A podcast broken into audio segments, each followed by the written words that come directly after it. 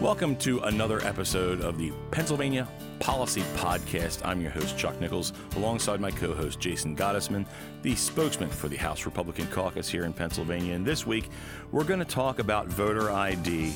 And this is a hot issue because it seems to be broiling in the public consciousness as something that's not too bad an idea. And this seems to be changing from how it used to be. Can you tell us a little bit about the history of uh, voter ID in Pennsylvania and why this has become such a hot button issue? Well, look, I think voter ID is a hot button issue only because there is a desire to make sure, a bipartisan desire to make sure that our elections are as secure and uh, free of, of, fraud as possible. Um, it was very telling in the recent uh, U.S. Supreme Court opinion written by uh, Justice Samuel Alito of the U.S. Supreme Court, where they found that that, that states' restrictions on uh, ballot harvesting and other uh, ballot security measures were were constitutional. That states can basically go ahead and try to prevent voter fraud before it's discovered in their state, and th- that this is not necessarily a solution in search of a problem. I think it, to a lot of people, it just doesn't make sense. To a lot of Republicans, a lot of Democrats, a lot of independents, I found it very ir- ironic that at a press conference held in Media, Pennsylvania, a few weeks ago, uh, where um, where Governor Wolf was at. I happened to be there as well, and where he talked about how terrible it is to show voter ID, you actually had to show ID to get into the government building where he was holding the press conference. So that really didn't make much sense to me. So, you know, you have to show ID to, you know, go to a movie theater if it's a, an R rated movie and people have questions over your age. Uh, I know that because I used to work in a movie theater. Um, you have to show ID to go to the hospital or get medical care. Um, you have to show ID to buy beer or cigarettes. You have to show ID uh, in, in many regular common common circumstances. It's not uh, a completely unheard of idea, even in Pennsylvania, to show ID to vote, because right now we have a requirement that first time voters, uh, whether you're in a, a, new precinct or your precinct has moved, uh, to show your identification when you're the first time voter there. So it's not been proven to be particularly onerous, especially in the context of the most recent proposal, House Bill 1300, which required uh, or allowed, I think, 20 different forms of identification, including a free free form of identification to be provided by the Department of State, uh, a driver's license, a non uh, driver's license photo identification provided by PennDOT, and uh, your voter ID card, your laminated barcoded voter ID card could uh, provide be, be meet that voter ID standard. On top of that, even if you didn't have any voter identification whatsoever, you could still show up and sign an affidavit saying that you are who you are and still be permitted to vote as normal. So, look, this is a, a far far cry from the uh, voter ID requirement that was back in, in, in 2012 and then was put on hold by the court. Again, there's a lot of misinformation out there about that uh, voter ID being found unconstitutional. It wasn't. There was some dicta that went through a constitutional analysis that really wasn't uh, applied to the actual case itself. But uh, that being the case, you know, that the, there was a painstaking process that went through uh, in the formation of House Bill 1300 to make sure that the voter ID requirement provided in there did meet constitutional muster, that it provided exceptions, that it made sure that people were getting a free ID, that this ID was widely accessible.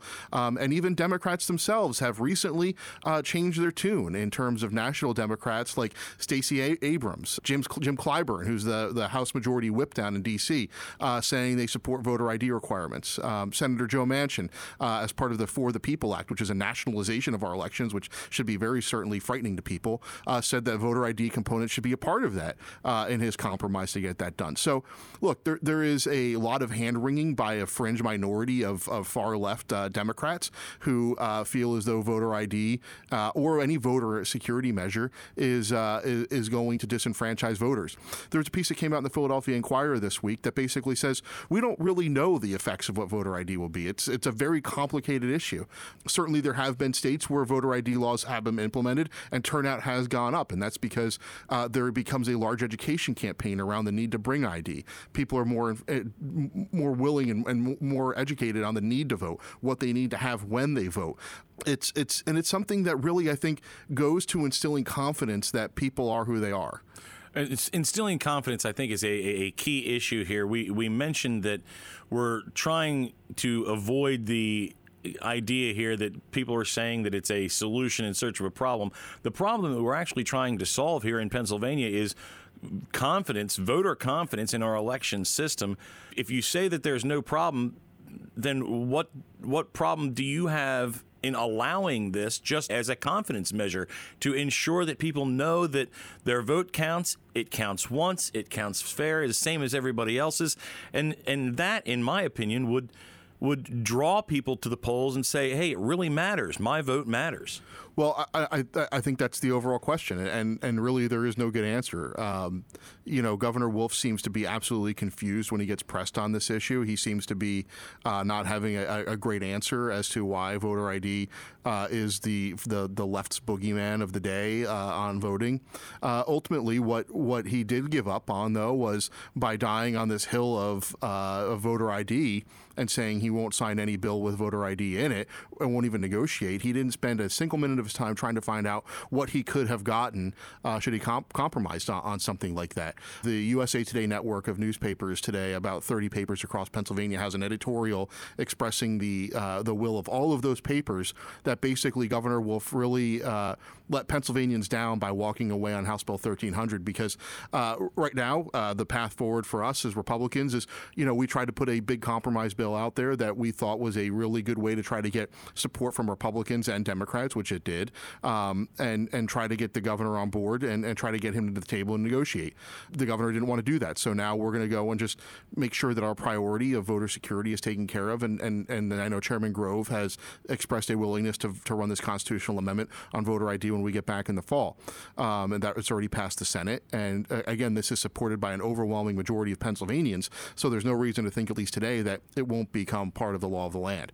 Uh, but by basically sidestepping voter ID and this whole entire House Bill 1300, the governor basically is still going to lose on the issue of voter ID, and he didn't get anything else that uh, might really improve voter access, like uh, like early in-person voting, like more pre-canvassing time, like like lowering restrictions on drop boxes and legalizing them for the first time, providing funding for counties at a historic level for the first time. So I, I think one of the things that that that Pennsylvanians and and people who are independents, who are Democrats, who are Republicans should be upset about is that you have a governor, you have a party here, uh, the Democrat Party, who did not want, on any way, shape, or form, to t- spend some time to actually negotiate this bill, to negotiate the provisions of it, and yeah, to realize, you know what, we're on the wrong side of, of where the public is on this issue, um, and and we need to make sure that in order to restore confidence in our elections, yeah, we do need to come to uh, you know help the Republicans uh, advance their priorities, and as part of that, we will get some of our priorities, and that's how negotiations that's how compromise is reached,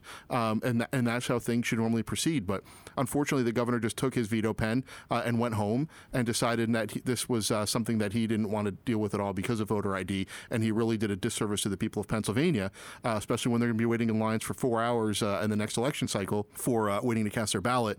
Uh, a disservice by doing that. It, there is a flip side to that coin, and that is that by bringing this as a constitutional amendment, we can look at just the issue of voter ID, no other election issue, and say, should we have this? And that is a very clean decision to present to the people. Say, should we have some voter ID?